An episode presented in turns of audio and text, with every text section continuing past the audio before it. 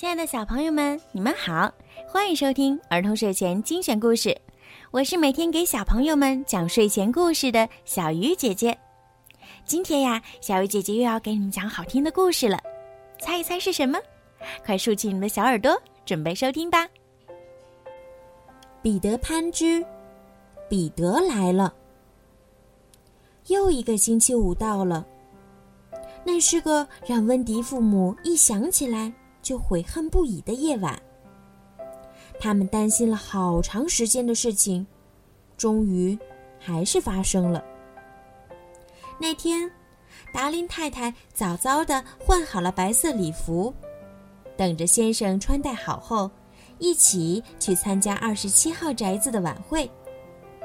孩子们则在一旁快乐的做着游戏。不巧的是。此时到了麦克吃药的时间，娜娜衔着药瓶进来了。要知道，孩子都害怕吃药。麦克，你是男子汉，吃药怕什么？好啊，爸爸，您就做个样子给麦克看。温迪也在一旁鼓励道，并拿来了药。面对孩子们不满的目光，爸爸赶紧找了个理由：“我的药很像牛奶的，可以骗一骗娜娜，开个玩笑嘛。来，娜娜吃下去。”当然，娜娜是好狗，她走进来，毫不犹豫地舔完了药，直到舔得自己难受的流出眼泪。嗯，娜娜。温迪心疼地跑过去，一把抱住他。妈妈则搂着另外两个男孩。达林先生看看这个，又看看那个。他怎么能容忍家里其他人用不尊重的目光看自己？他，一个有学问的人，又懂股票，又懂红利，每天为家里精打细算。唉，怎么样？也要树立权威呀！他大声发起了脾气，尽管心里很惭愧，可还是粗暴地把娜娜拖到了院子里的狗舍。达林先生的这一举动让他后来悔恨了很长很长的时间，因为如果娜娜在孩子们的房间，就不会发生后来的一切。更何况，达林太太还提醒过关于彼得的事情。都是那该死的药。妈妈好不容易才把哭哭啼啼的孩子们打发上了床。娜娜在院子里低声叫着。大人们一无所知，而孩子们心里知道，一定有事情发生了。房间里的灯渐渐暗了下来。窗外却变得十分热闹。就在达林夫妇消失在街上黑暗中的一刹那，星星们大声地说着话，眨着眼睛，发出一阵阵清脆的笑声，就像风铃的声音。突然间，流星一闪，一点亮光从星星群中跳出来，穿过窗子的缝隙。飞进了温迪他们的房间。这是一个调皮的家伙，在黑暗的屋里四处乱窜，一边嬉闹着快速飞行，一边寻找着什么东西。终于，在一个罐子里，这个亮点减慢速度停了下来，露出了自己的面目。一个小小的。身材优美的仙女，穿着精致的树叶做成的衣服。她的名字叫丁丁铃。不用说，她一定是彼得带来的。一路遥远的飞行可谓风尘仆仆，但她依然不会少一丁点儿天生的顽皮。果然，窗子开了，彼得跳进来。丁丁铃，找到我的影子了吗？丁丁铃找到了抽屉，将里面的东西抖出来，终于发现卷成一团的影子。按理说，彼得把影子放到地上后，它们就会像磁铁似的立刻连在一块儿。但这次，影子却软软的躺在地上，显得又脏又皱，连一点儿脚后跟儿也没连上。讨厌的影子，你为什么不听话呢？彼得手忙脚乱，忍不住坐在地板上哭出了声。尽管他一直最瞧不上哭鼻子的孩子。温迪从睡梦中惊醒，揉着眼睛，好容易才看清地板上居然坐着一个哭泣的男孩。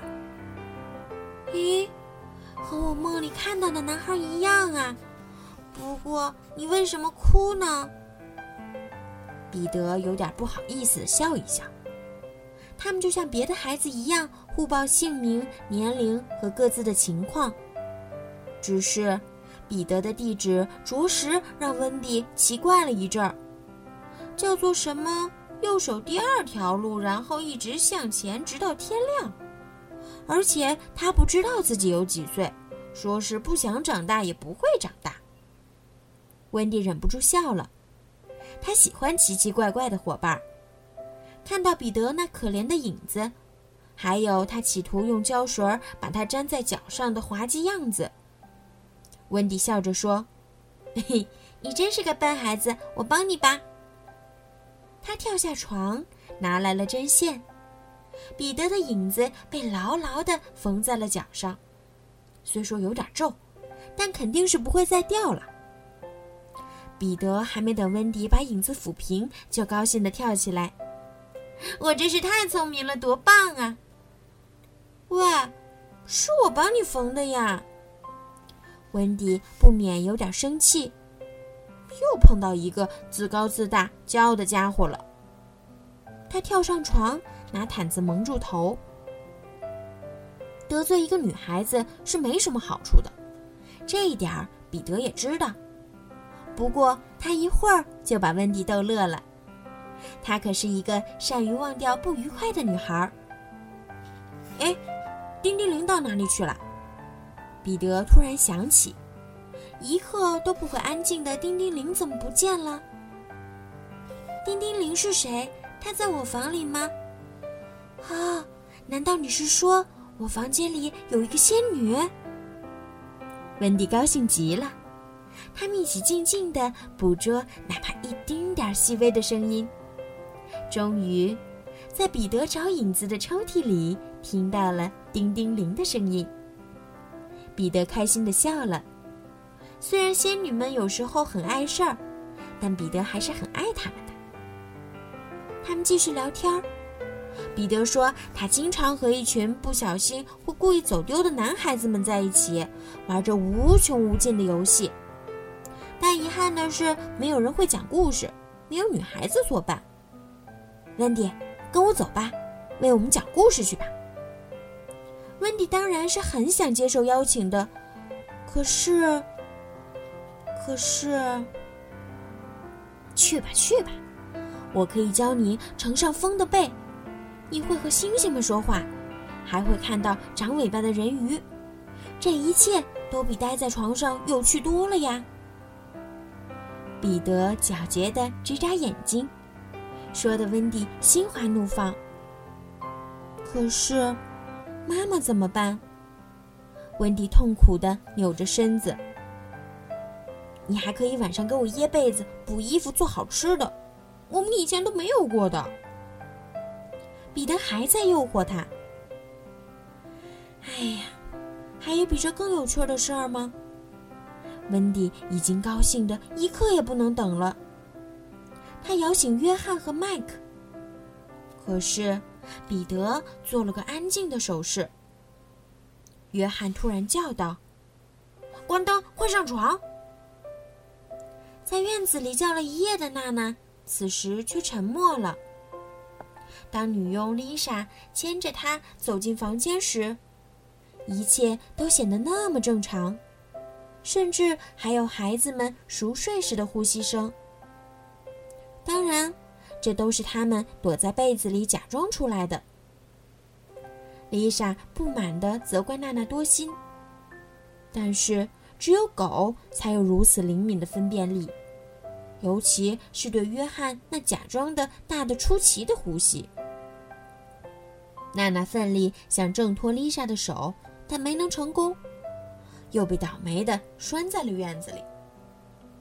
真惊险呀！更惊险的还在后面。娜娜已经挣断了锁链，跑去叫达林夫妇了。也就是说，在他们将要赶回家的十几分钟里，温迪和约翰·麦克必须学会飞行，并及时的飞出窗子。否则，永无乡就永远只是梦里的事儿了。开始，他们在地板上试，又到床上试，但怎么样都飞不过一寸远。彼得骄傲地在屋里飞来飞去，一会儿高，一会儿低，气得他们直叫嚷：“哎，飞慢一点，飞慢一点，教教我们！”看他们着急的样子，彼得才伸出手。幸好丁丁云一路沾上了很多纤尘，他就把手上还剩下的一些，在每个人身上都吹了一点儿。瞧啊，我会飞了！先是麦克，再是约翰、温迪。虽然飞得还有些歪歪扭扭，不及彼得优雅，但他们的头毕竟已经碰到天花板了。一旦飞起来，他们就忍不住想飞出窗外，而这也正是彼得想诱惑他们的目的：去看人鱼，去看海盗。此刻，娜娜正带着温迪父母火急火燎地赶到街心。他们老远就看到孩子们房间窗子未开，但里面却灯火通明。更糟糕的是，有四个小小的身影正悬在半空转圈儿。但还是来不及了。就在温迪父母冲进房间的一刹那，彼得一声令下，麦克、约翰和温迪飞出了窗子，飞进了星星们大呼小叫的夜空。好了，孩子们，今天的故事就讲到这儿了。在今天故事的最后呀，小鱼姐姐要祝每一个小朋友今天晚上都可以做一个好梦。